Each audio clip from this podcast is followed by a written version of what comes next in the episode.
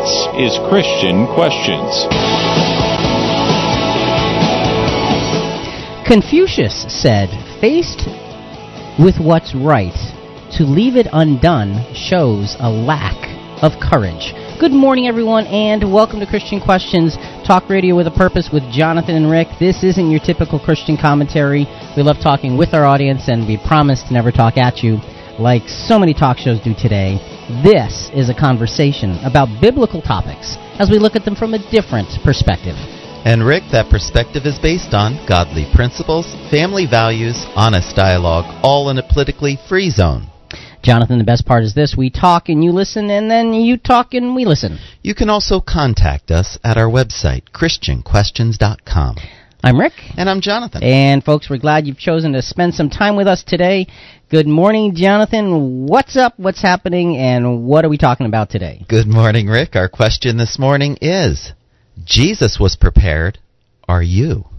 And our theme text comes from Luke chapter 19, verses 9 and 10. And Jesus said to him, Today salvation has come to this house, because he too is a son of Abraham.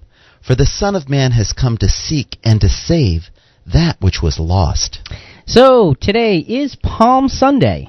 Yes, it is. And we are going to be talking about the events that surround Palm Sunday. Jesus knew when his time would be up and his sacrifice would be complete. He knew. Down to the very hour, he knew. He understood the pain and suffering that awaited, and he also understood the immense difficulty and challenge that would unfold not only for him, but for his followers as well. So, knowing all of this, I mean, if you knew all of this kind of stuff ahead of time in your life, what did Jesus do to prepare himself to overcome? Where did he go? How did he act? What did he say? Folks, stay with us as we observe what our Master did to prepare to finish his walk of sacrifice so we can learn how to handle our own. And, uh, Jonathan, the interesting thing is well, there's a lot of interesting things, but one of the interesting things is that here we are, we are. The real definition of a Christian is a footstep follower of Christ. Right. So the real definition of a Christian is you need to have your life focused on living a life of sacrifice just like Jesus did. It's okay to be a copycat. That's right. Exactly. So, when we see Jesus getting ready and preparing for the greatest trial of his life here on, on earth, it is a real important template for us to use to say, how do we prepare ourselves for the inevitable trials that come to us? This is a very moving subject, so our focus really needs to be what did Jesus do? How did Right. he do it? What did he say? How did he act? We need to be like him. Yes, exactly. So that's what we're going to do. We're going to look at and observe what he did and the things he said and the places he went so we can draw the lessons uh, for ourselves. Let's get started, Jonathan. This is a fascinating soundbite. This is from truthortradition.com, and it's about uh, the Gospels and the recording, the, the, the elements um, of Jesus' life that are recorded in the Gospels. There are the four Gospels that talk about the life of Christ Matthew, Mark, Luke, and John. Well, starting in Matthew 21, we're into the last week of Christ's life. Now, there's only 28 chapters. That means more than 25% of the entire book of Matthew is in the last week of Jesus Christ's life. Mark starts in chapter 11, only has 16 chapters. So again, more than a quarter of the book of Mark, more than 25% of the book of Mark is just about the last week of Christ's life. Luke starts in chapter 19. It's 24 chapters. That means almost 25% of Luke is just on the last week of Christ. And John starts in chapter 12. And there's 21 chapters. So it's moving toward half of the book. Something like, I think I punched the number, something like 46% of the, of the Gospel of John is on the last week of Jesus Christ's. So what does that mean for us, Rick? that means that this is this is the textbook and the the instructions are in the textbook. So are we going to learn the lessons? Because we're seeing that jesus uh, it, there's so much that's focused on that last week. Now think about all the things that aren't recorded in the previous three and a half years of his life Wow, that's a good point. Yeah, I mean, so Jesus, I mean, he was just so incredibly active. We get just a mere glimpse, really, uh, according to the Gospels. So let's get started with this, with the focus of what can we learn and how can we be prepared the way Jesus was. Let's go back a few weeks before that last week and begin our look at his preparation with his greatest miracle. And that was the raising of Lazarus from the dead. We're just going to drop in on a small part of that. John 11, 41 to 44.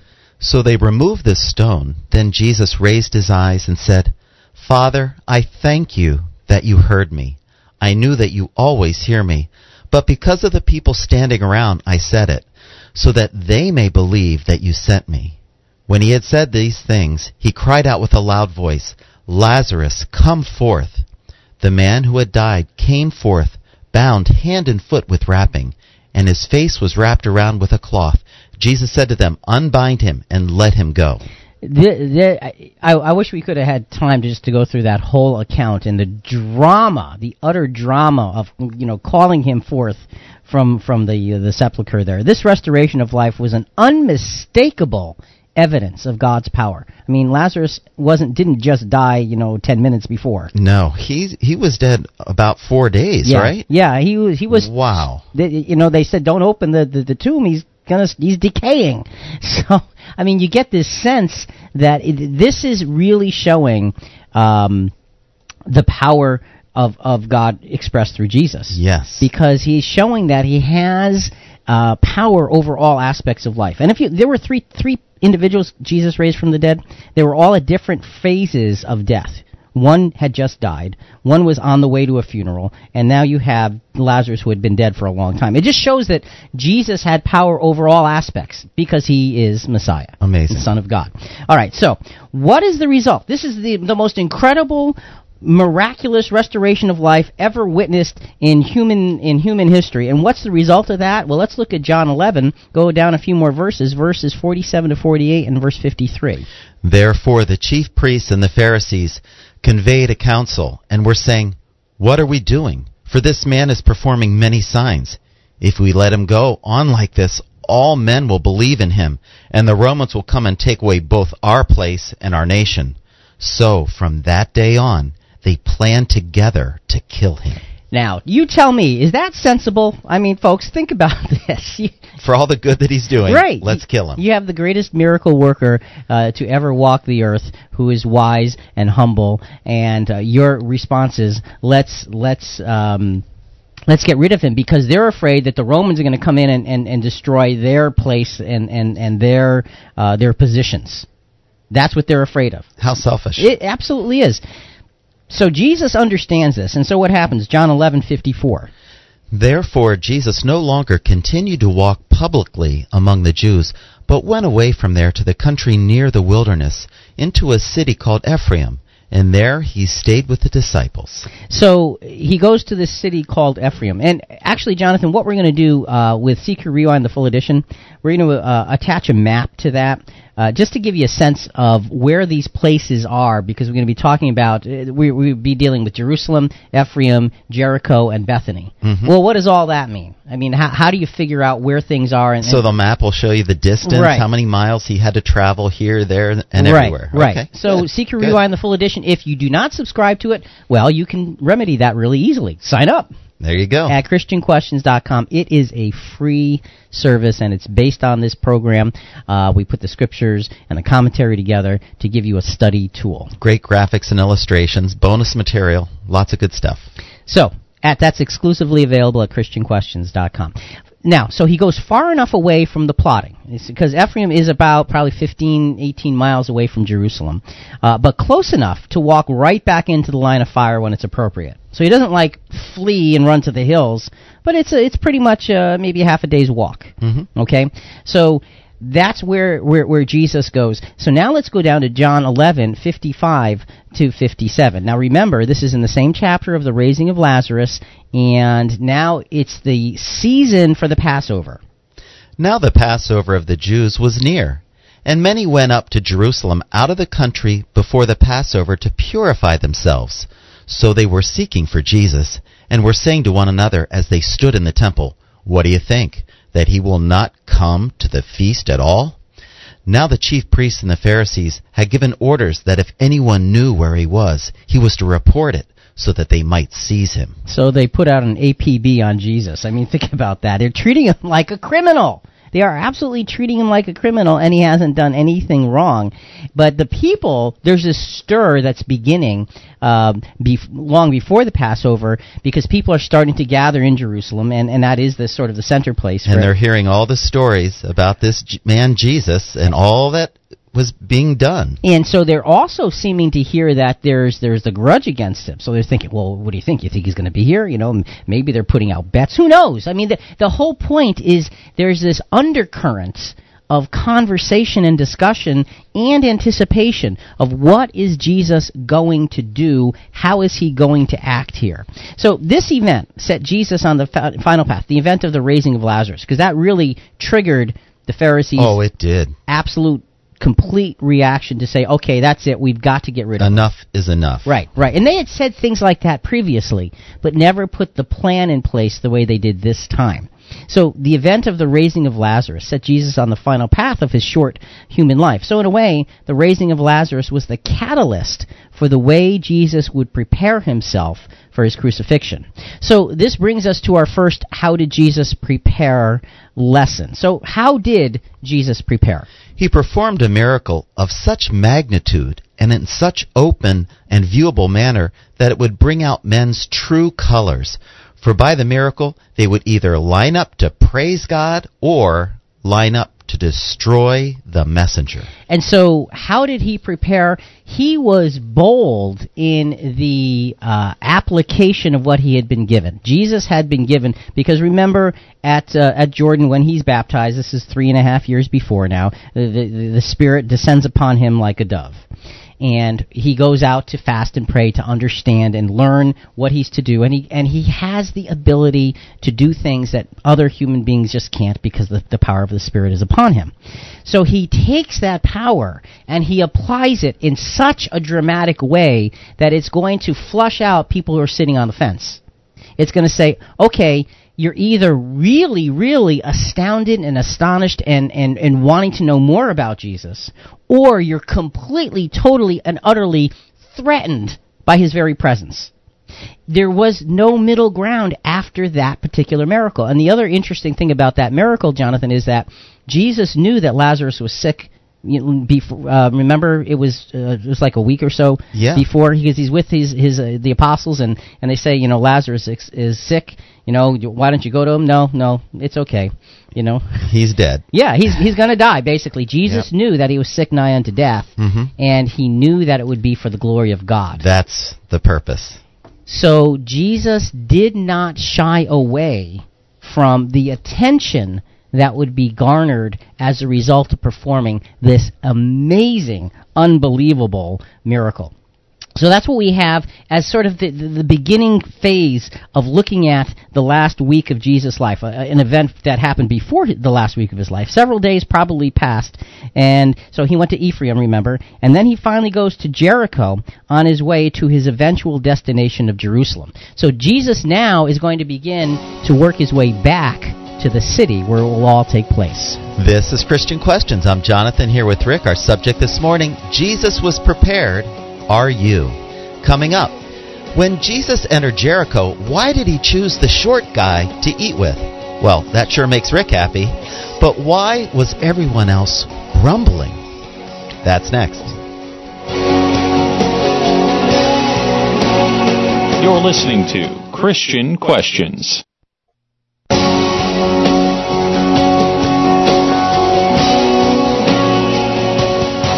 Welcome back. This is Christian Questions. I'm Jonathan here with Rick. Our subject this morning Jesus was prepared. Are you?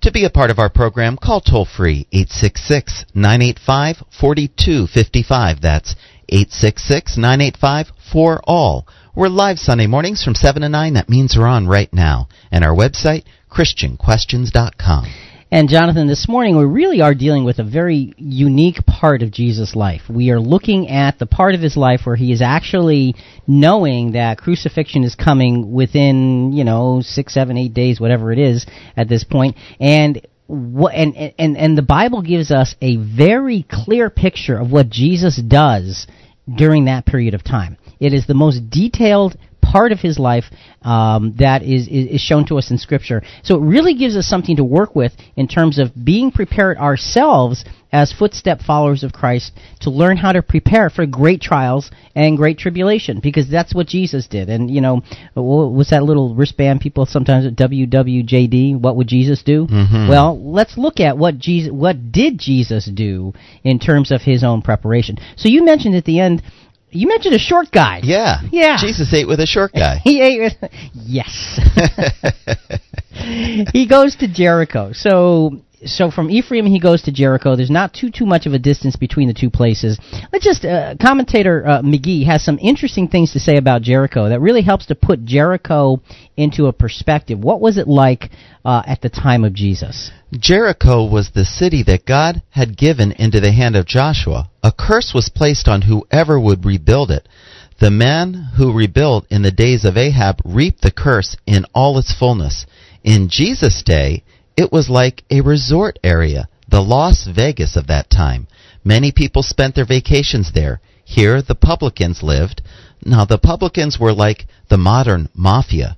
They were tax gatherers and were despised. So that gives you a very, very graphic picture of Jericho. It's not the kind of place you'd want to go to do a lot of spiritual teaching, I guess, huh? No, I don't think uh, so. So you got all these other things going on in Jericho, and yet that's where Jesus goes. Now he enters Jericho to pass through it, but has an incredibly interesting experience there. So folks, as we go through these aspects of the life of Jesus, we'd love to hear your thoughts on his preparation, what it means to you, what stands out in, in terms of the last week of Jesus' life and the things that he did, and again, lessons for us. Our number is 866-985-4255, toll free, 866-985-4ALL. We are live Sunday mornings from 7 to 9, and that means we're on right now. And we want to hear what you have to say about today's topic. Post your comments on our Facebook page. Go to our blog at ChristianQuestions.com.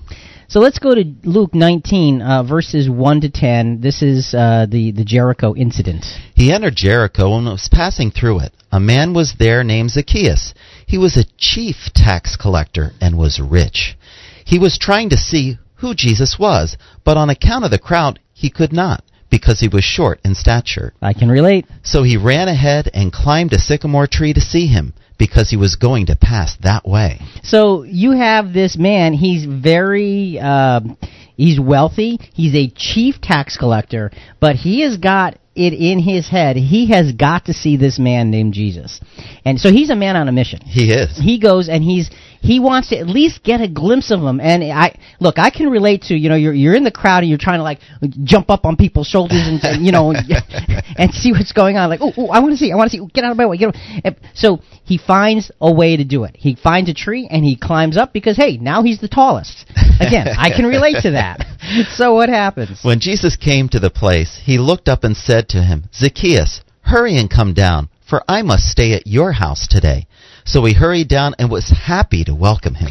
Now, isn't that just like our Lord Jesus? He recognized the sinner. He he he calls him out by name. He recognizes him, though. Jonathan doesn't see him as, oh look, there's Zacchaeus, the rich tax collector, the rich chief tax collector.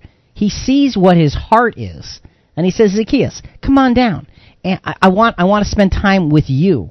I mean, think about that. Here's this man who who has a good heart is not employed in a very good situation, but his heart is overriding everything else, and Jesus sees it. He saw him from the inside out, exactly. didn't he, Rick? And and that is part of the theme of not only Jesus' whole life, but really at the end of his uh, end of his walk, he did everything from the inside out with himself, with his disciples, and with those who were against him as well. Verse seven. All who saw it began to grumble and said, he has gone to be with the guest of one who is a sinner? Now, see, just like the average man, judging from the outside in, they don't see his heart. They don't care what what Zacchaeus is, is trying to, to find, that, that Zacchaeus is trying to find his way in his life.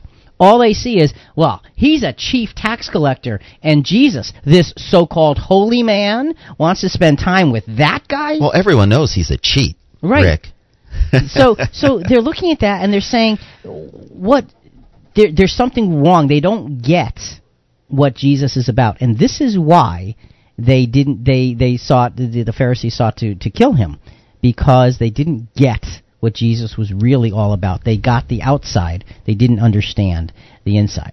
So Zacchaeus comes down from the tree as the the um, the the the the, uh, the, the Pharisees and so forth are, are grumbling about this. And what does he say? Zacchaeus stood there and said to the Lord, Look, half of my possessions, Lord, I will give to the poor, and if any defraud anyone of and if I have defrauded anyone of anything, I will pay back four times as much. Now, isn't that just like a sinner who is truly repentant from the heart, from the inside out, being willing those to help in need? He says, immediately, half of my possessions I'm going to give to the poor. Oh, the scribes and Pharisees would, would have wanted that part. they weren't poor, though, now were they? Okay, so he's willing to help those in need, and he's willing also to make right anything he has done that was wrong. Not just That's a good heart. and it's not just making it right. If I took from you, I'll just give it back. He's saying, I'm going to give it back to you four times over. Because he is trying to be a good man. He doesn't know how to be a good man, and Jesus has released the ability just by just by Jesus' mere presence in this guy's life, in this moment, It changed Za- Zacchaeus' life forever. and and you know it changed his life because of Jesus' response. Read verses nine and ten. Then Jesus said to him, Today salvation has come to this house, because he too is a son of Abraham. For the Son of Man came to seek out and to save the lost. So Jesus pronounces that salvation has come to him because he is a son of Abraham.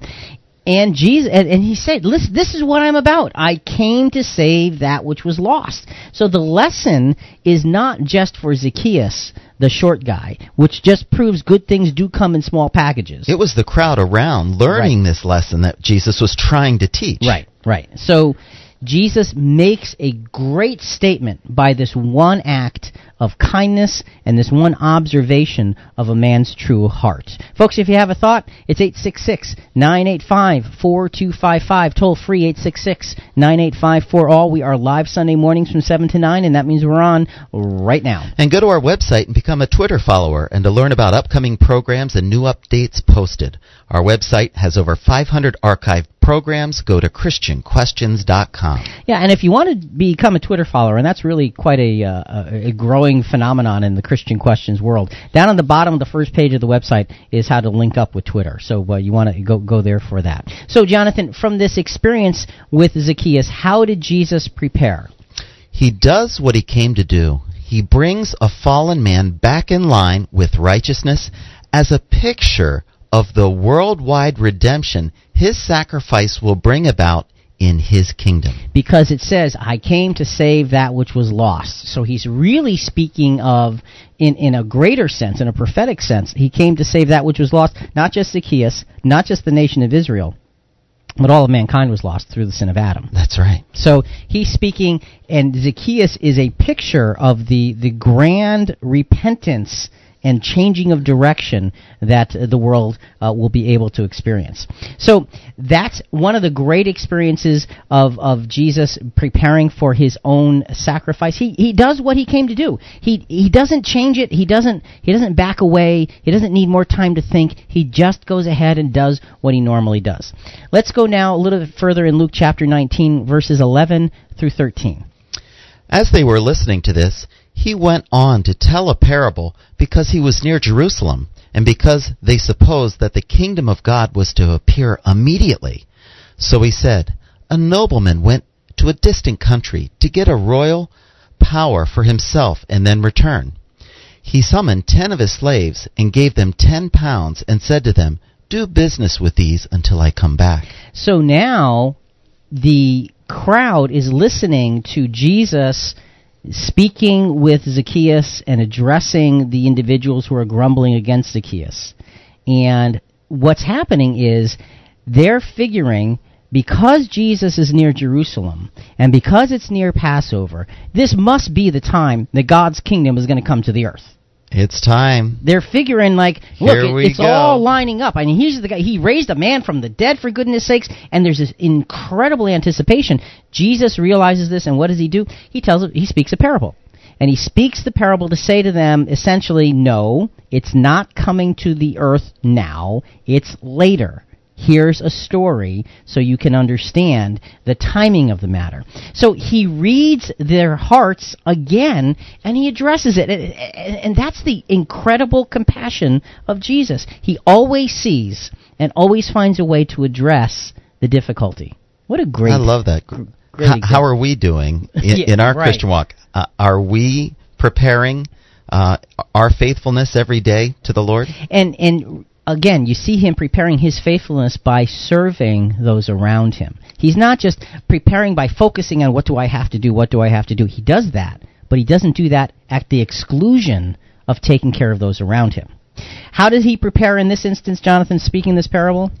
He is as sensitive to the crowd as he always is and teaches them that while the worldwide redemption is not yet to be, they would be his followers and would have a high level of responsibility and opportunity in his absence. so he's speaking about those who are really truly following him saying look your responsibilities are really only just beginning and he's preparing them and that's one of the great things about Jesus is he prepares those around him and addresses the needs of those around them so that they can be prepared and that's how he prepares and are we that selfless And that, that is the word that came to my mind. Yep. Selfless. yeah it, it, wow. it, it's a great great Which is the opposite of our world today. Yes. Selfish. it, incredibly opposite. Again, folks, it's 866-985-4255. Let us know what you think. How did Jesus prepare? What does it mean to you? What jumps out at you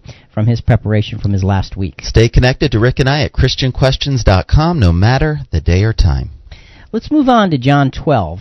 Uh, verses 1 to 7, because now we're getting into the last week before his crucifixion. Then six days before the Passover, Jesus came to Bethany, where Lazarus was, who had been dead, whom he had raised from the dead.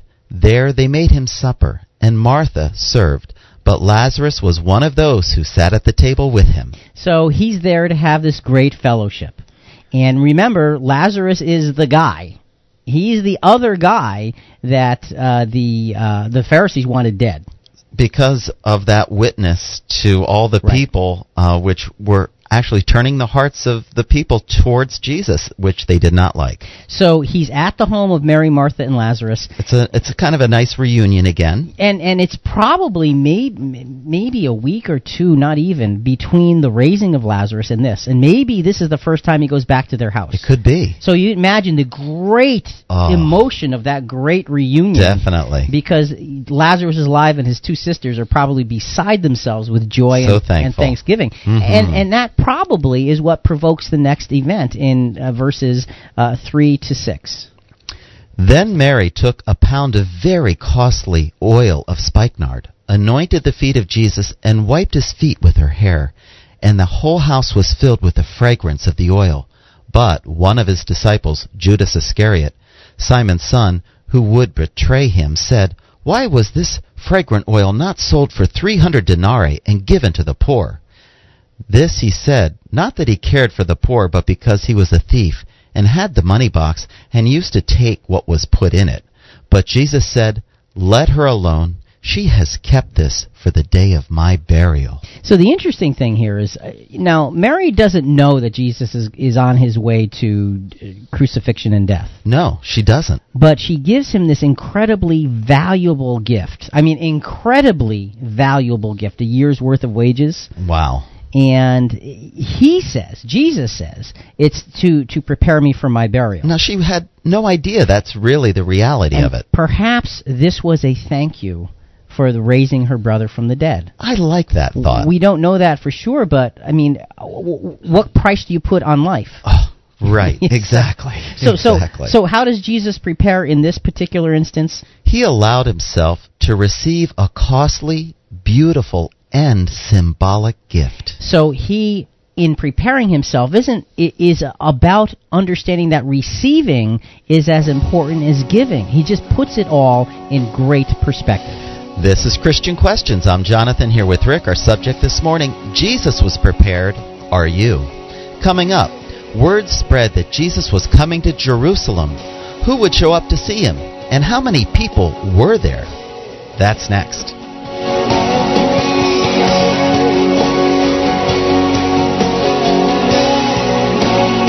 You're listening to Christian Questions.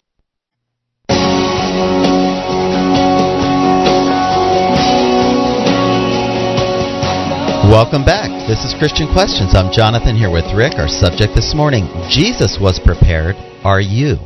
To be a part of our program, call toll free 866 985 4255. That's 866 985 for all. We're live Sunday mornings from 7 to 9. That means we're on right now on our website, ChristianQuestions.com. So, Jonathan, one of the things we want to remind our listeners about is uh, CQ Rewind, the full edition. That's right, at ChristianQuestions.com. It's exclusively available there. It is a free service, and it's a summation of our Sunday morning broadcasts. There's bonus material, there's graphics, illustrations. It's a Bible study per topic. It's a tool. It's a tool to help with your Bible study with trying to find uh, really the, the, the, truth of the scriptures in, in, in, the way you deem best. So again, we make that available uh, to you free of service. Also, we have an app. That's right. If you have a smartphone or an Android, um, you can just go to your app store and uh, just write in Christian questions, and there you go. And that's another free service, and it's another tool that opens up the door to so many different services available through Christian Questions, all of which, incidentally, are no charge. Because, you know, one of the things we want to do is we want to do what Jesus did. Freely you have received, freely give. And we work really hard at that. So, don't forget to check out the app and CQ Rewind, the full edition. Okay, Jonathan, let's move forward with the story. Now, um, Jesus has been anointed for his death by Mary, a very, very, very touching uh, uh, gesture on her part. Let's go to John 12, 9 to 10. Now, a great many of the Jews knew that he was there, and they came not for Jesus' sake only, but they might also see Lazarus, whom he had raised from the dead. But the chief priests plotted to put Lazarus to death also. Great. so the guy was dead already once, and they just want him dead again as quick as possible. I mean, Unbelievable. Uh, but here's the thing: a great many of the Jews knew that Jesus was in Bethany. He's close to Jerusalem because remember he went from Ephraim to Jericho to Bethany, mm-hmm. uh, and now there's this anticipation. He's on his way. Yeah, he's a, coming. It, it's it's a growing anticipation, and word is spreading like wildfire. Remember, they didn't have Twitter in those days to spread word. They had word of they mouth. They had the grapevine. They had yes. so we're going to take a look at riding into Jerusalem and the events of that. And as we read through scriptures, though, we're going to be combining the accounts of Matthew 21, 1 to 11, Mark 11, 1 to 11, Luke 19, 28 to 44, and John 12, 12 to 19. We're going to put all of these together, and so we're not going to necessarily give you the citations. You can get all of that on CQ Rewind, the full edition. Um, but we just want to go through and recount the riding into Jerusalem on what we know now as Palm Sunday. With all the details from each of the Gospels. Right. When they were approaching Jerusalem at Bethphage and Bethany, near the Mount of Olives, he sent two of his disciples and said to them, Go into the village ahead of you, and immediately as you enter it, you will find tied there a colt that has never been ridden. Untie it and bring it. If anyone says to you, Why are you doing this? Just say this The Lord needs it, and we will send it back here immediately. Okay, so he tells them, Go and get the, the, the young donkey, basically. This took place to fulfill what had been spoken through the prophet, saying, Tell the daughter of Zion, Look, your king is coming to you, humble and mounted on a donkey, on a colt of the foal of a donkey. Okay, and then go to the John part. His disciples did not understand these things at first, but when Jesus was glorified, then they remembered that these things had been written of him and had been done to him. And that's such a great observation there that John makes in the recording of this event that the things that he did were beyond their comprehension because and that happens to us oftentimes you're in the middle of an experience and you're not really grasping the magnitude of the experience but once it's over you can look back and say the light bulb goes off. Yeah, wow. Look at oh, I didn't even catch that part. And there are so many things that Jesus did as a fulfillment of prophecy because that's the way it had to happen. The prophecies were put in place by the, the wisdom of God through the pen, uh, the pens, yeah. Did they have a ballpoint pen or was it a, was it a fountain pen? Who knows? through the writing of the prophets, and these things had to come to pass. Let's let's just take a quick look at the Zechariah chapter nine uh, prophecy, verses 9 to 12. And we're just going to very, very quickly touch on it. There's a lot more on this prophecy in CQ Rewind, the full edition, and the bonus material. Rejoice greatly, O daughter of Zion. Shout, O daughter of Jerusalem. Behold, your king is coming to you. He is just and having salvation, lowly and riding on a donkey, a colt, the foal of a donkey. Okay, so at this point, what you have is it says, uh, Shout, O daughter of Jerusalem. Let's remember that. He shall speak peace to the nations. His dominion shall be from sea to sea, and from river to the ends of the earth. As for you also, because of the blood of your covenant, I will set your prisoners free from the waterless pit. Return to the stronghold, you prisoners of hope. Even today I declare that I will restore double to you. So this prophecy is packed with several several aspects, not only present aspects of what Jesus is doing at that moment, but the meaning of what Jesus is doing, what it's going to translate into much later. So you have, O daughter of Zion, shout, Behold, your king is coming to you. He's just and having salvation. He's lowly, riding on a donkey. And then it, it, it kind of gives a prophecy of, and what this is going to produce is later when the f- complete fulfillment comes in. Speaking peace to the nations. And his dominion will be from sea to sea, from the river to the ends of the earth. So it gives Beautiful you, picture. It gives you the immediate moment of what Jesus is doing, and it gives you the the the projection of the result of what Jesus was doing. All of that from Zechariah. Now Jesus knew the prophecy, Mhm. and he knows what is going to happen, and that's the thrilling part about this. Well, Rick, let's go to the phones. We have Julius from Connecticut. Good morning, Julius, and welcome to Christian Questions. Gentlemen, good morning. Good morning. Boy, another year gone by, huh? Yes. How time flies. If I may say uh, uh, hi to my friend John in New York, my niece Debbie in California, and Randall. You know, I don't get to re- listen to Randall too much. My schedule is just such, you know, I squeeze in this little time. Uh, It's a pleasure. Uh, I make the effort. I like to participate in your study. Say hi to those folks this morning. I, you know, I did already, I guess. You did. All right. yeah, you know, uh, uh, I try to tie in, uh, uh, connect values uh, to uh, the lessons that you share with us every Sunday morning. For example, uh, the issue of uh, teaching children early in life, the formative years. You know, children. Mhm. Uh, you know, give them a foundation. And I have two quick scriptures for you to share with you this morning, going, to, of course, to our Lord Jesus. Prophetically, Psalms 63, verse 1. Uh, the psalmist says, uh, You are my God. Early, 63, verse 1. Early will I seek you. I think that's the prophecy of our Lord Jesus. And I'll tie it into uh, Luke 2.49, a very familiar scripture. And he said unto them, How is it that ye sought me? Wish ye not that I must be about my Father's business? Here's the Lord Jesus fulfilling prophecy. I'm sure there are a lot of other prophecies about him. Uh, that one, I tie this one in particular to the Luke 2:49. Is early will I seek the age 12. Yeah. So early in life, he sought to do his Father's will. So he was well prepared for his ministry. Thank you and God bless. Thank you, Julius. Appreciate your call. Good day. Thank you. Bye. And, and that is interesting because you know we're looking at the last week, last ten days or so of Jesus' life, and Julius, Julius brought, brings us back and say, "Well, hey, wait, don't forget that even as a child, he was about his father's business," and and that is such an important point because what we'll find, and you know, it's not it's not like stealing the thunder of what's going to happen the rest of the program, but what we find is Jesus does exactly what he's always done maybe with a little bit more intensity and, and clearer focus because the time is short. But he doesn't change. There's nothing dramatic that changes because he's already set the template for how to live.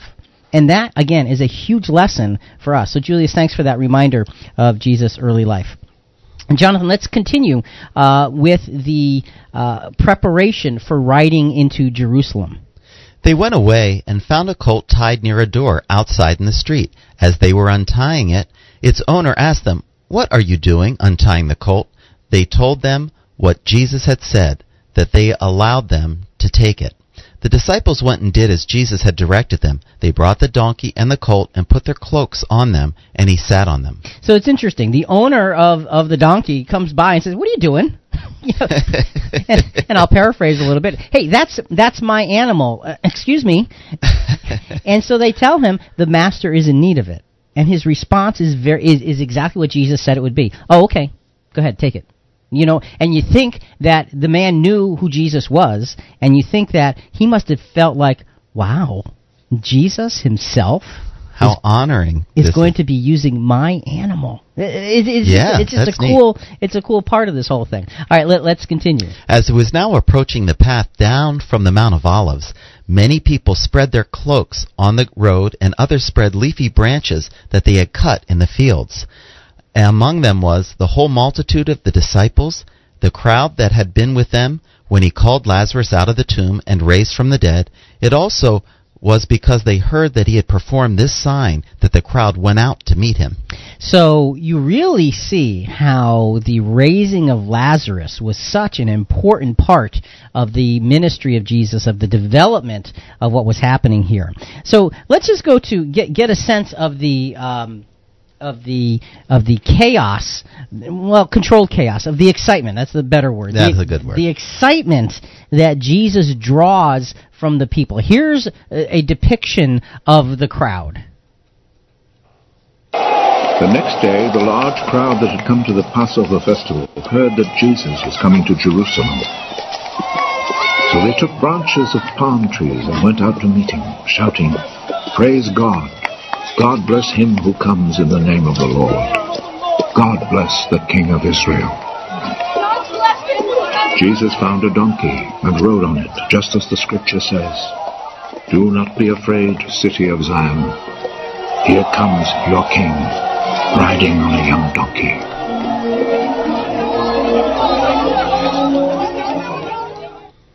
So you get a sense of the of the of the excitement uh, and anticipation going on there. You had mentioned uh, at the end of the last segment about how many people were there. Let's let's go to uh, commentator uh, Mr. Trapp on this one, uh, just to get a sense of what he thinks happened. A very great multitude. The crowd was unified behind Jesus, the Son of David, and a very great multitude. Uh, Bontius saith, he was met at this time by three hundred thousand Jews, some whereof went before Christ, some followed after, according to the solemn rites, and reverence used to be given to earthly kings in their most pompous triumphs. This was the Lord's own work.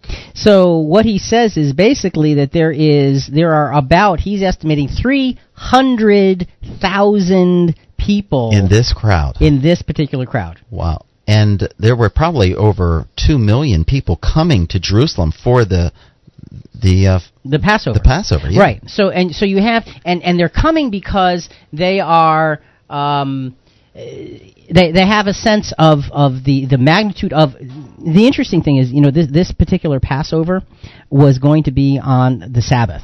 So Oh, it was a higher and holier Passover. So you've got a, an immense crowd that's come to Jerusalem, but they're aware of Jesus. They're aware of Lazarus. You have people that were there when Jesus uh, raised Lazarus. You have people that were there um, who were his followers. You have people that were there who were opposed to him, and they're all converging at the same time.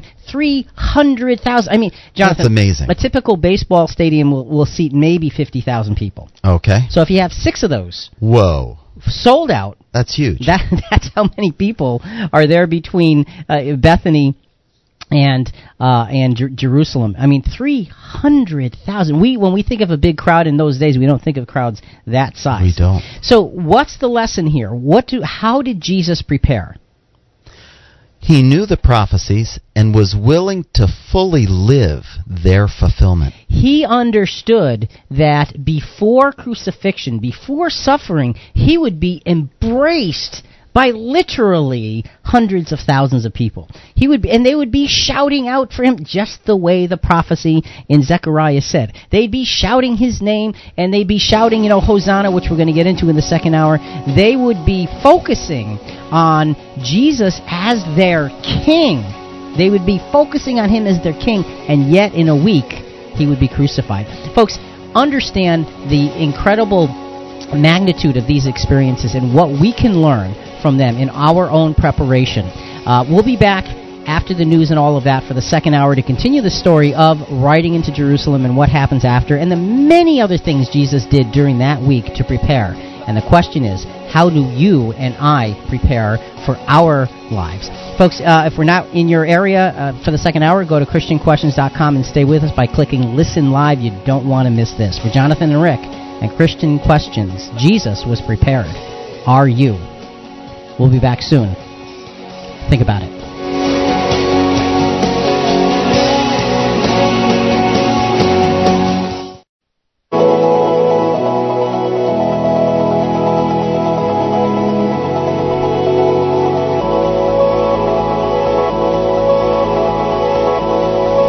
This is Christian Questions. Sun Tzu once said, Supreme excellence consists in breaking the enemy's resistance without fighting. Good morning, everyone, and welcome back to Christian Questions Talk Radio with your breakfast with Jonathan and Rick. This isn't your typical Christian commentary. We love talking with our audience, and we promise to never talk at you like so many talk shows do today. This is a conversation about biblical topics as we look at them from a different perspective. And Jonathan, we have got a very, very important subject on the table today. We certainly do, Rick, and our question this morning is Jesus was prepared. Are you? And our theme text is found in Luke chapter 19, verses 9 and 10. And Jesus said to him, Today salvation has come to this house, because he too is a son of Abraham. For the Son of Man has come to seek and to save that which was lost.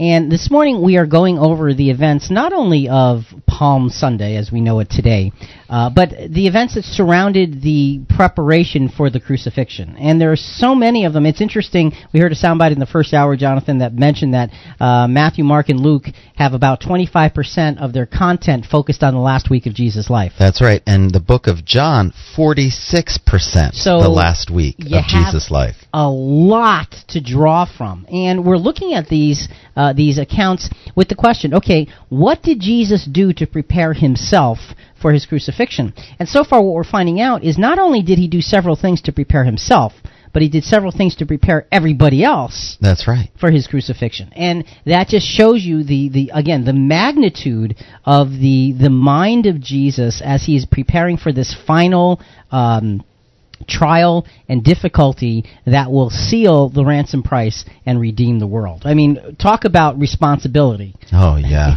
The weight was on his shoulders. Right. So, so folks, what we're looking for is your input, if you have any, uh, in terms of looking at how Jesus prepared. If there's something that jumps out at you, we'd love to hear from you on that, or maybe what it means to you and, and, and, and some of the lessons you can learn in your own life. Let us know at 866 985 4255. Out from the dark ages and into the light of today, join us 24 7 at ChristianQuestions.com. Okay, let's get started. We left off when uh, Jesus is beginning to ride into Jerusalem, and there's a lot of uh, a lot of excitement. There's about three hundred thousand people there to greet him. They're putting their, their cloaks on the on the on the path before him, and the and the palm branches, and and that's that's something they would have done for a king. Okay, you, you right. You know that uh, from from the Old Testament. So you you've got a, a sense of of acceptance of Jesus as the King of all of Israel. So we'll continue reading our combination of Matthew, Mark, Luke, and John on this particular event. They began to praise God joyfully with a loud voice for all the deeds of power that they had seen, saying, Blessed is the King who comes in the name of the Lord. Peace in heaven and glory in the highest heaven. Hosanna to the Son of David. Blessed is the one who comes in the name of the Lord. Hosanna in the highest heaven. Hosanna, blessed is the one who comes in the name of the Lord. Blessed is the coming kingdom of our ancestor David. So you see that there's so there's so much there. There's that the blessed is the one who comes. Hosanna, blessed, Hosanna, blessed is the coming kingdom of our ancestor David. Hosanna, and you got this theme and this crowd, this immense crowd shouting it out. If you've ever been in a stadium where people are really excited, multiply that by six. Yeah. Huge. it's, it's incredible. So let's go to another another soundbite, Jonathan, just to get a sense of the, the some of the symbolism here. Um, this is from the the Jewish Jesus as the Passover lamb. Five days before Passover, the lambs were brought to Jerusalem to be chosen for sacrifice. On the same day, Jesus entered the city for the last time before his death. All going back to the sacrifice ritual, going back to the Passover lamb, saying this is the ultimate substitute. The one who's coming is not coming the way you're expecting. The prophet Zechariah had announced his arrival 500 years earlier. Behold, your king is coming to you, lowly and riding on a donkey. The donkey is a symbol from Zechariah. It's not of political power, but of a Messiah who comes meek and lowly, and not as a Messiah who comes with a sword in the hand to overthrow the Romans.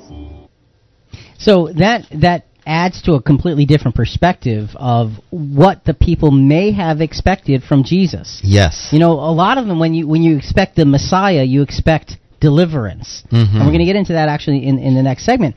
But let's go back to the origin of why is it Jesus, by definition, had to be in his entire earthly ministry meek and lowly of heart and not have a sword in his hand. There was a great, very, very specific reason for that. And Jonathan, what we see is there is a significant connection to the original Passover when Israel was freed from Egypt. Um, and, and if you remember that, if you remember the movie The Ten Commandments, that's a good way to get everybody back into the into the perspective. It is. You know, you have the drama of the plagues, Mhm. and then the the tenth plague is going to be coming, and God comes to Moses and says, "Okay, this is time for your deliverance." And so God gives Moses very specific instructions. So we're going to drop in on some of those instructions and see. This is amazing. Yeah, it is. It is a a dramatic uh, uh, correlation. Dramatic correlation to Jesus. Let's start with Exodus chapter 12, verse 3. Tell the whole congregation of Israel that on the tenth of this month they are to take a lamb for each family, a lamb for each household. Okay, so on the 10th of this month, what are they taking? A lamb. All right, and, and it's on the 10th of, of, of Nisan. That's right. John 129. On the morrow he seeth Jesus coming unto him and said, Behold the Lamb of God that taketh away the sin of the world. So it sounds like a great coincidence that Jesus is called the Lamb of God and they're supposed to take a lamb into the household.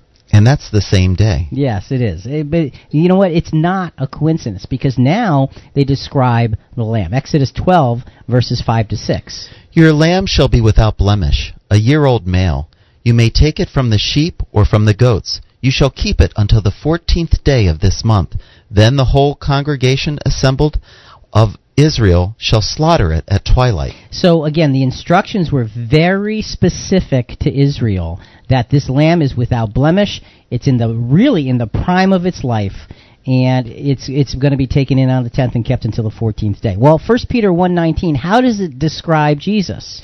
But with precious blood, as of a lamb without spot, even the blood of Christ. So, as of a lamb without spot, you know that that is referring back to the original Passover. Absolutely. So, there's a very, very significant connection. The Passover lamb is Jesus. It- it- that, that's you cannot avoid that reality and that truth. The Passover lamb is Jesus. So the Passover lamb was there as a picture of Jesus to come so much later. And we're That- talking thousands of years. That is awesome. It, it, it, but wait, there's more. okay, Let, us go to another Passover connection: the blood of the lamb. Now we we just briefly touched on it, but the blood of the lamb and the saving power of the Redeemer. Let's go back to Exodus chapter 12, verses 7 and 13. And remember, this is God telling Moses exactly what to tell the people. They shall take some of the blood and put it on the two doorposts and the lintel of the house in which they eat it. The blood shall be a sign for you on the house where you live. When I see the blood, I will pass over you, and no plague shall destroy you when I strike the land of Egypt. Okay, so the blood is the sign of deliverance. It's the blood. And let's go back to 1 Peter 1:19.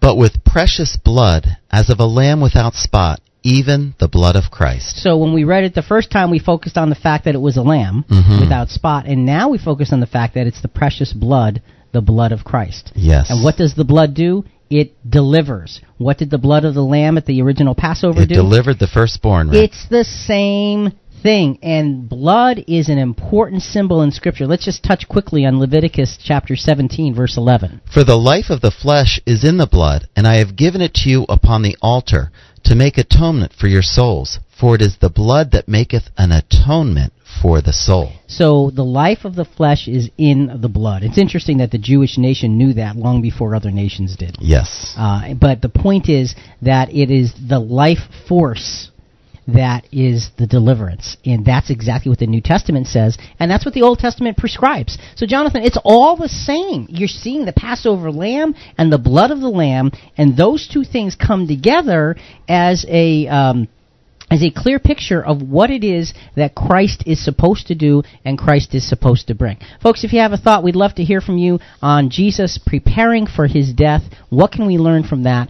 What stands out in your in your observations of that, and maybe what have you learned? Uh, at 866-985-4255, toll free 866-985-4all. We're live Sunday mornings from 7 to 9, and that means we're on right now. Christian Questions, a weekly habit that's good for you. Thanks for tuning us in every Sunday morning live from 7 to 9. Join our conversation any day and time at ChristianQuestions.com.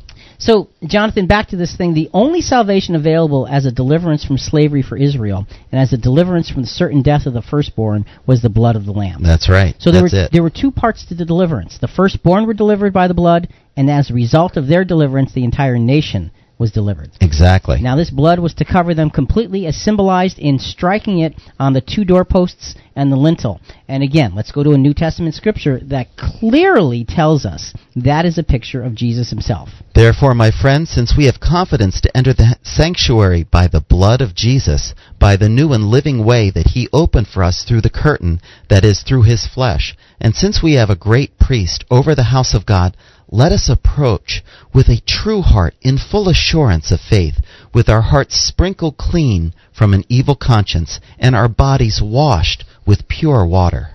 Okay, so you have this unblemished lamb taken in on the 10th of Nisan. And that's the the uh, what happened in the Passover. Yes. Okay, so on the 10th day of the month, the lamb was taken in to the house. And perfect Jesus received as a king riding in on that donkey on Nisan the 10th. On the, on the exact same day. Now that's a coincidence, huh? No, I think not. not even remotely close to coincidence. It's not a coincidence that it was a lamb that was slain uh, to, to, to deliver the people in Israel. It's not a coincidence that Jesus is called the Lamb of God. It's not a coincidence that it, there was blood. It's not a, it, it, these things are not coincidental. They're there for the purpose of helping us understand it. The two, three other points, Jonathan. Lamb was slain on the 14th of Nisan. That's right. Jesus was crucified on the 14th of Nisan. Exact same day. Yes, Exactly. exactly. Okay.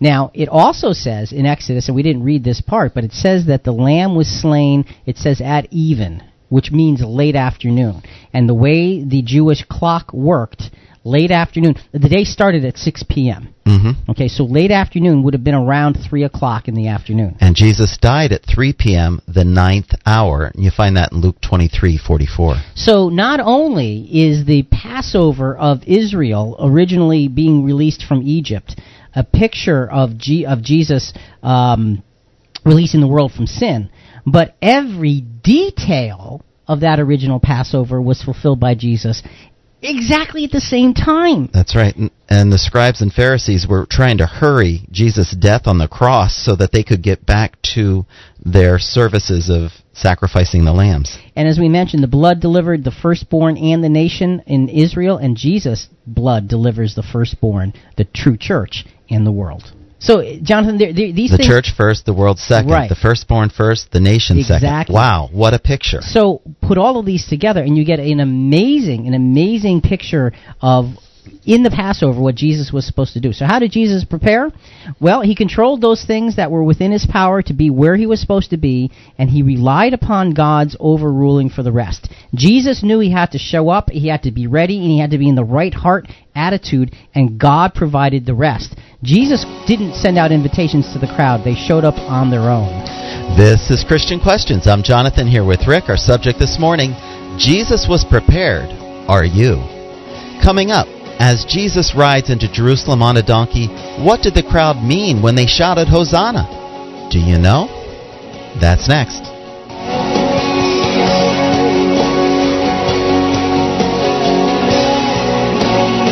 You're listening to Christian Questions.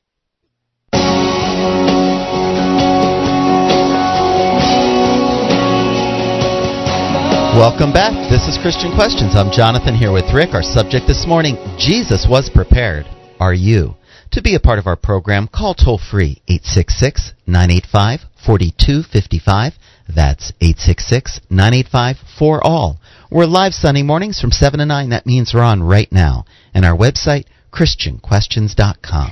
And Jonathan, we are going through uh, the preparation for the crucifixion, and uh, you know when you when you look at Jesus and how he did things, and and why he did things, and the way he did things, it is startling. When, it is when you see every not, detail. Right. Not only the connection to prophecies, but the connection to the Old Testament Passover, and there's just so much that that you, that just jumps out at us uh, in terms of putting this all in, in perspective. So let, us continue. Uh, you know, one of the things we mentioned but we didn't talk about yet was the fact that the crowd was shouting out Hosanna. Yes. Oh well, okay, great. What this that? has a wonderful meaning to it, Rick. What, what does it mean? It means "Oh, save."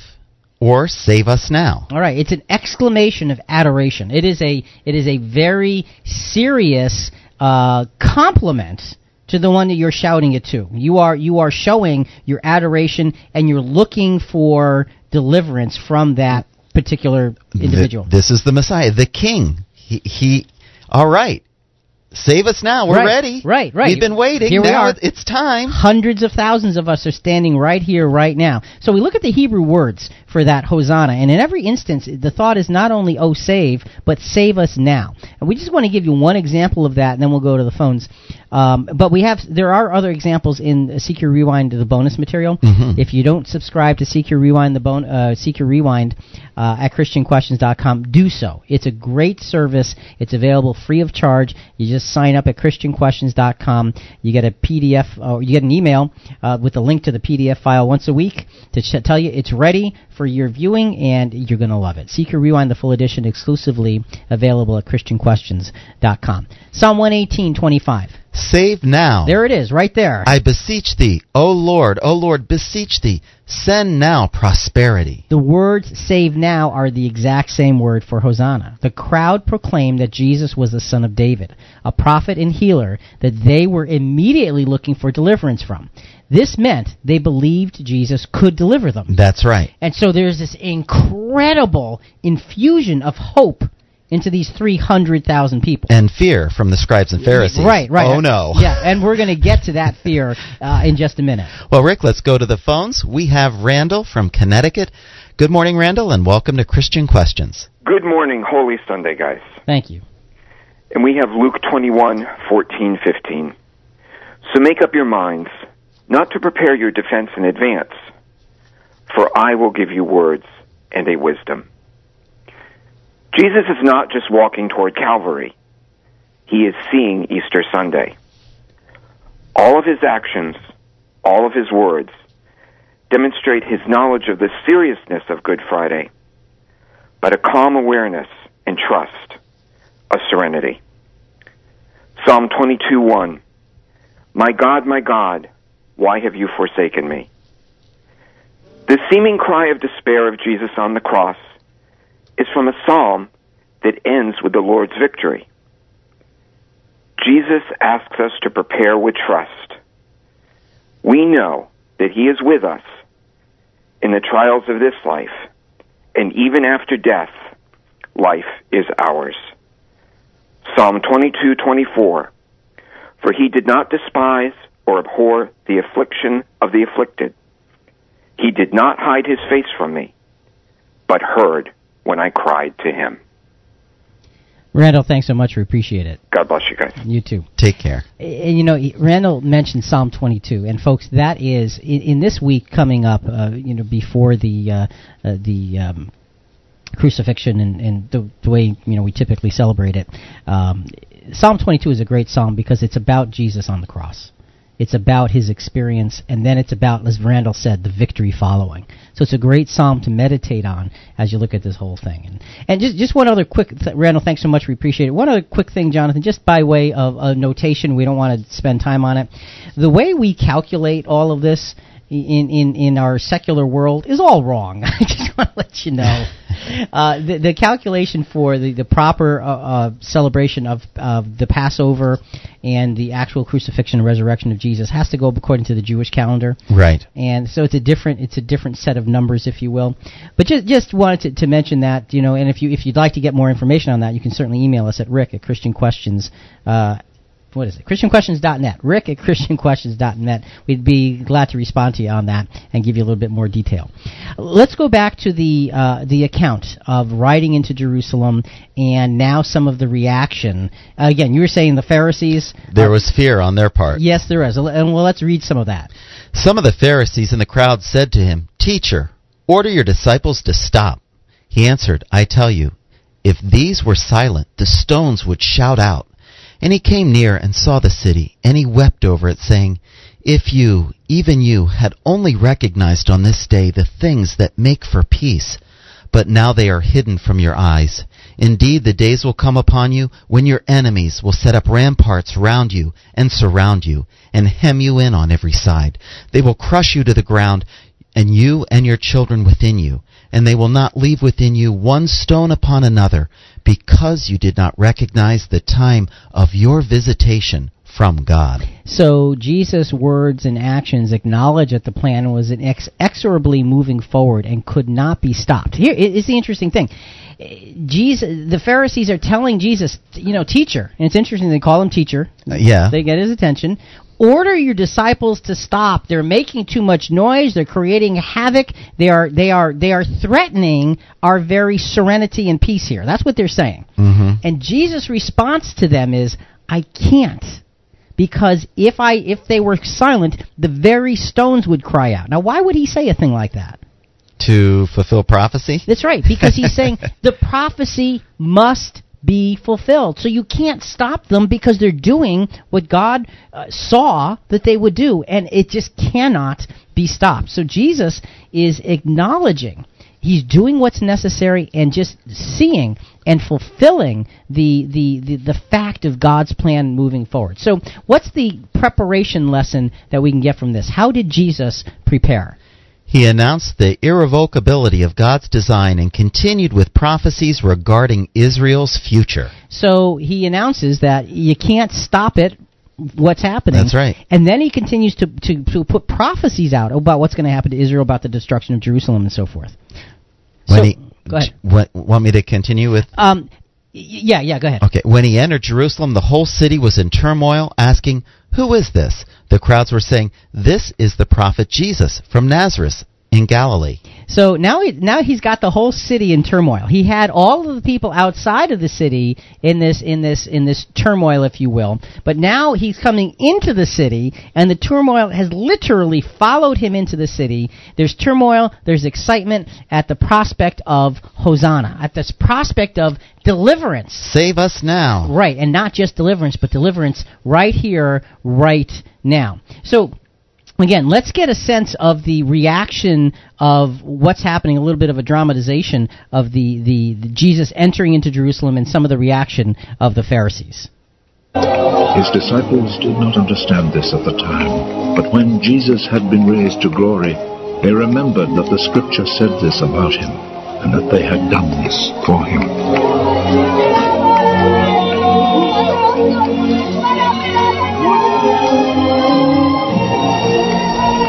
The people who had been with Jesus when he called Lazarus out of the grave and raised him from death had reported what had happened.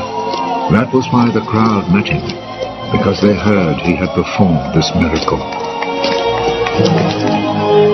The Pharisees then said to one another, You see, we are not succeeding at all.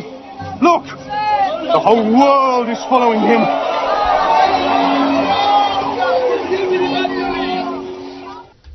And, and that's such a that's such a dramatic statement uh, that the Pharisees made. And actually, let's let's find that. Let's read that in John twelve nineteen. The Pharisees then said to one another, You see, you can do nothing. Look, the world has gone after him.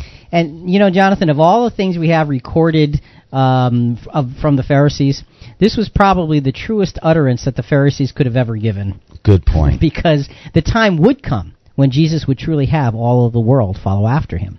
That was coming. Now it hadn't come yet. So they, they actually professed a prophecy. Yes, they did. yes, they did unintentionally, and they they did it by way of throwing up their hands and saying, uh, oh, what, "What can we do here?" I mean, look at the size of the crowd, and see when you realize all of this, and you realize there's 300,000 people surrounding Jesus, most of which are very pro Jesus. Mhm. Okay, now there are a few obviously that are that are against him, but now you see the dilemma that the Pharisees would have had over the next week in terms of trying to capture him and put him away and and and and kill him. Obviously, they couldn't do it in public because Right. of those that love Jesus. Right, and you're you're seeing this incredible outpouring of the love for Jesus because when you look at when you look at Jesus Christ, what was there not to love? Right. I mean, you have humility, you have peace, you have godly power, Forgiveness. you have wisdom, you have teaching, you have all of these things, and you have the man doing the will of God to be the ransom for all. I mean, everything there is to love. There's nothing not to love, and yet they were against the will of the people, really. Planning to take him out to, because he was threatening their position. Folks, if you have a thought, we'd love to hear from you. We're talking about how Jesus prepared. Uh, we'd like to hear your uh, thoughts on it. What what parts of his preparation maybe stand out to you at 866-985-4255, toll free 866-985-4all. We're live Sunday mornings from 7 to 9, and that means we're on right now. While studying the Bible and talking about today's Christian topics, go to ChristianQuestions.com for audio, video, CQ Rewind, and other free resources that no one else has on the planet. All programs are recorded and archived online. Check them out. And don't forget to sign up for Christian Questions app at your app store for your phone. It's a free service as well. Okay, there are several things, Jonathan, that Jesus does in the next several days. Some he does right now, some he does in the next few days. We're not going to try to delineate it day by day. But we just want to go through a few of these things for the rest of the program. Just list out some of the many, many things that he did that were very, very significant. So we're going to start with the withering of a fig tree. Now you think about what are you going to wither something for? You got everybody, you know, lining up behind you. But here's what it says in Matthew 21, 18 and 19. Now in the morning, when he was returning to the city, he became hungry. Seeing a lone fig tree by the road, he came to it and found nothing on it except leaves only. And he said to it, No longer shall there ever be any fruit from you. And at once the fig tree withered. So you think about that and you think, wait a minute. I, I mean, now this is the day after. Okay, mm-hmm. because in the morning he comes back into Jerusalem. So what would happen is during this week, Jesus would come into the city and do these things and teach and, and perform miracles and so forth. And then in the evening, he'd go back to Bethany. Mm-hmm. Okay, Bethany was just a couple miles out of town. So he comes back in and he sees this fig tree and he curses it. And it withers immediately. And you think, well, what is that? Why would he do such a thing? Well, the fig tree, doesn't it represent Israel? It does, interestingly enough. And again, what he's doing is he is putting the prophecies in place to say, this is what is about to happen, this is what is about to take place in these next few days. So he he that's one thing that he does. That's very very important. Now no and there's lots that we're not even going to touch on. But next he cleanses the temple. Let's go to Mark 11:15 to 17. Then they came to Jerusalem, and he entered the temple and began to drive out those who were buying and selling in the temple, and overturn the tables of money changers and the seats of those who were selling doves. And he would not permit anyone to carry merchandise through the temple. And he began to teach and say to them, Is it not written, My house shall be called a house of prayer for all the nations, but you have made it a robber of dens? A robber's den. A robber's den, A robber of dens. Huh? now that's an interesting concept. I have to study that one. so then another another very significant event is the the fact that he goes and he cleans out the temple. Now, why does he do that?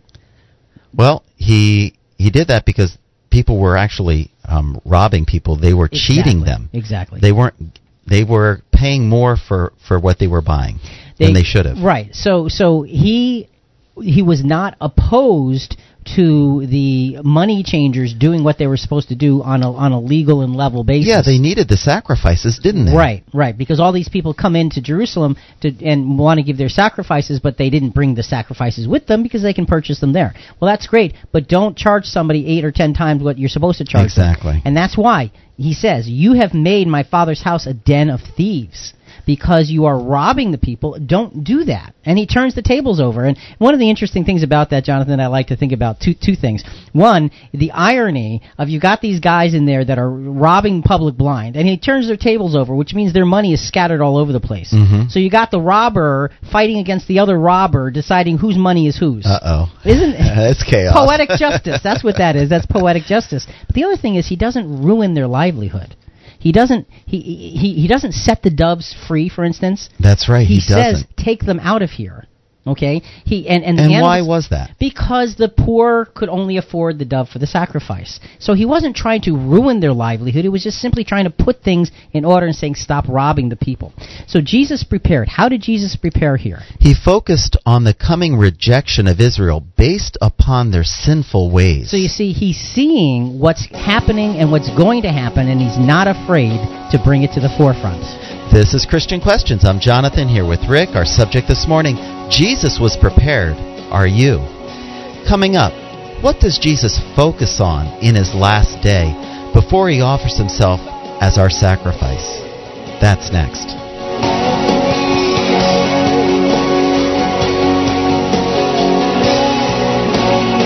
You're listening to Christian Questions.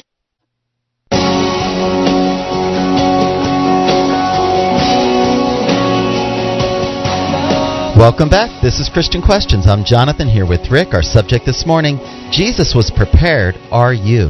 To be a part of our program, call toll free 866 985 4255. That's 866 985 4 all. We're live Sunday mornings from 7 to 9. That means we're on right now. And our website, ChristianQuestions.com. And Jonathan, as we go through these experiences, the the the, the Jesus preparation uh, lesson from the last experience, uh, you know, cleansing the temple and withering the fig tree, he focused on the coming rejection of Israel based on their sinful ways. What he did, he wasn't afraid to deal with the reality of what was to come. And I think that's a great lesson for us. Are we afraid in our preparation to deal with the realities of what is to come, you know, in this present even world? We, we need to be able to stand up for what we believe to be truth. That's right. So great, great lessons. For the final segment, folks, what we want to do is focus on the several other things. Again, there's many that we're not touching, but several other things that Jesus does in this last uh, week before um, crucifixion. Next thing he does is he encourages his followers. In Mark 11, 23 to 26, we see that very clearly. Truly I say to you, whoever says to this mountain, Be taken up and cast into the sea, and does not doubt in his heart, but believes that what he says is going to happen, it will be granted him. Therefore I say to you, all things for which you pray and ask, believe that you have received them, and they will be granted you. Whenever you stand praying, forgive if you have anything against anyone, so that your Father who is in heaven will also forgive you your transgressions. But if you do not forgive, neither will your Father in heaven forgive your transgressions. So basically, Jesus is, is opening up the floodgates of prayer here. He, he's just saying, look, you've got great power in your hands uh, if, if you pray properly. And, and and he's saying, you know, you've got to pray with with confidence in God's will. Now, of course, we know that you just can't pray for anything and say, "Well, I've got confidence," because you know in James it says, if you pray, you receive, you ask and receive not because you ask amiss. That's right. So, but Jesus is opening up the gates in a way that the average individual would not have seen them open before in terms of prayer and a relationship with God in heaven. And I think he was preparing them for the Holy Spirit. Yes. The power and influence of God working in them while they pray is is going to just elevate uh, them r- from where they are now. Yeah, and that that's a really good word. Uh, it, it does. It elevates their stand standing before God, not because they're so great, but because the Spirit is so powerful. exactly. And so they, so Jesus does spend time preparing and encouraging his followers in very, very dramatic ways.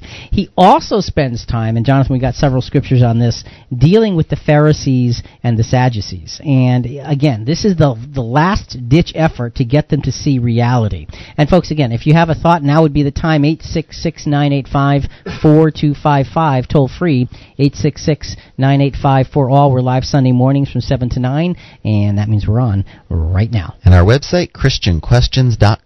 So he deals with the Pharisees and the Sadducees. Let's go to actually the next verse in Mark, Mark 11, 28, uh, 27 and 28. They came again to Jerusalem, and as he was walking in the temple, the chief priests and the scribes and elders came to him, and began saying to him, By what authority are you doing these things? Or who gave you this authority to do these things? Okay, so they ask him a question. Okay, who gave who gives you the right to speak out like this? What Jesus does, and we won't read the scripture, is he asks them a question. By what authority do you do some of the things that you do? And they couldn't answer. And so they figured, well, we better keep quiet then. So he just, he just, they, they get tied up in their own words. Jesus re-challenges them and, and, and puts makes makes them makes them quiet. Now let's jump to Matthew 22 verses 1 to 3 because now he's still dealing with the Pharisees here and he spends a lot of time dealing with them and helping them to see. Of course they don't, but he's helping them to have the opportunity to see the error of their ways. Jesus spoke to them again in parables, saying, The kingdom of heaven may be compared to a king who gave a wedding feast for his son, and he sent out his slaves to call those who had been invited to the wedding feast, and they were unwilling to come. And again, you you think that the Pharisees, when they heard him speak a parable like this, they might think, "Is he talking about us as not being willing to come? Mm-hmm. Is he? Yep. Is he trying to say that there's something great going on and we're standing against it instead of standing for it?" That's right. and that is that's exactly right. Jesus spoke the parable so they could understand in in no uncertain terms. Yes, you are messing up your own opportunity. He, he's, he's saying not not quite like this, but he's saying, look, here I am. I am the promised Messiah. I'm here. I'm in front of your eyes. Look, see, listen, and learn. But they don't want to do that. They don't want to. As a matter of fact, what they want to do is in Matthew, after he finishes that parable, Matthew twenty-two fifteen. What's their reaction? then the Pharisees went and plotted together how they might trap him in what he said. So, so the reaction is exactly the opposite, and yet it's consistent with where they have always been through his three and a half years. And one of the things, Jonathan, just just a, a quick sidelight here that I think is fascinating. When you look at the way Jesus dealt with the Pharisees early on in his ministry, and then in the middle of his ministry, and then later in his ministry, you can see that Jesus was very, very, very. Um, what's the word? He, not humble, but he was very quiet in his responses to the Pharisees early on. oh, yeah, he was. He- gentle. He was gentle. Gentle. That's the word I was looking for. He was very gentle. Yep. Toward the middle of his ministry, he became a little bit more firm. Mm-hmm. Yes. At the end of his ministry, he La- last ditch effort. he uncorks it. Okay, he just uncorks it because they didn't respond to gentleness.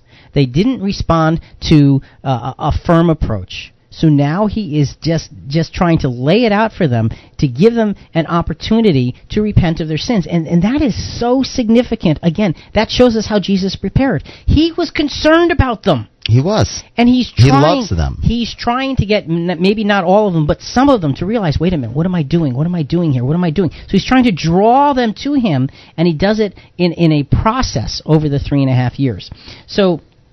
Um, uh, what was the next scripture? Matthew 22, 30, 34. hmm But when the Pharisees heard that Jesus had silenced the Sadducees, they gathered themselves together. So the Sadducees again come to Jesus with They a question. tried. Yeah, They you know, well, you know, uh, you know, a man has, you know, a woman, a man has, a seven, woman has seven husbands or something. That's and, right. You know, whose husband is going to be hers in, in the kingdom? And Jesus said, "There's no marrying or giving in marriage in the resurrection." And they, don't have an answer for that.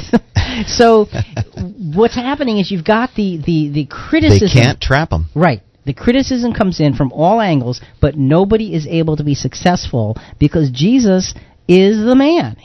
He is the Son of God. He is the Messiah. He is the one anointed to fulfill all this. You're not going to be able to trip him up. You just can't because you're wrong. I mean, that's that's really what it boils down to. This is one of those situations where wrong looks like it might have a chance at prevailing, but it just can't and just doesn't.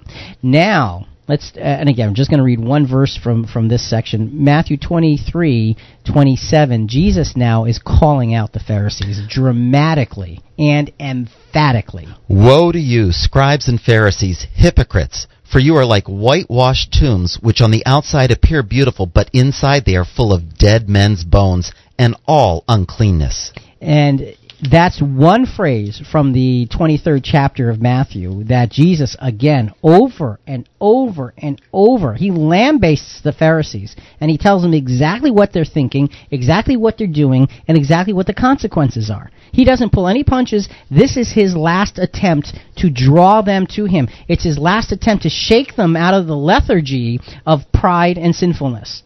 And they just don't listen. And, and, and, you know, this, Jonathan, is, is kind of interesting because remember that it's, they, they are after him because of his raising Lazarus from the dead. Right. And he calls them whitewashed sepulchres. Where was, where was Lazarus? In the sepulcher? In the tomb, Yeah, yes. that's right. And you know, inside is is is is darkness and and death. And what Jesus is basically saying is, look, I know how to bring life from death. You are the death. I could bring you to life, but you just won't listen. You just won't listen. So further on, Matthew 24, Jesus foretells his return to his followers. This is the great prophecy of Jesus. And as he was sitting on the Mount of Olives, the disciples came to him privately, saying, Tell us, when will these things happen, and what will be the sign of your coming and of the end of the age?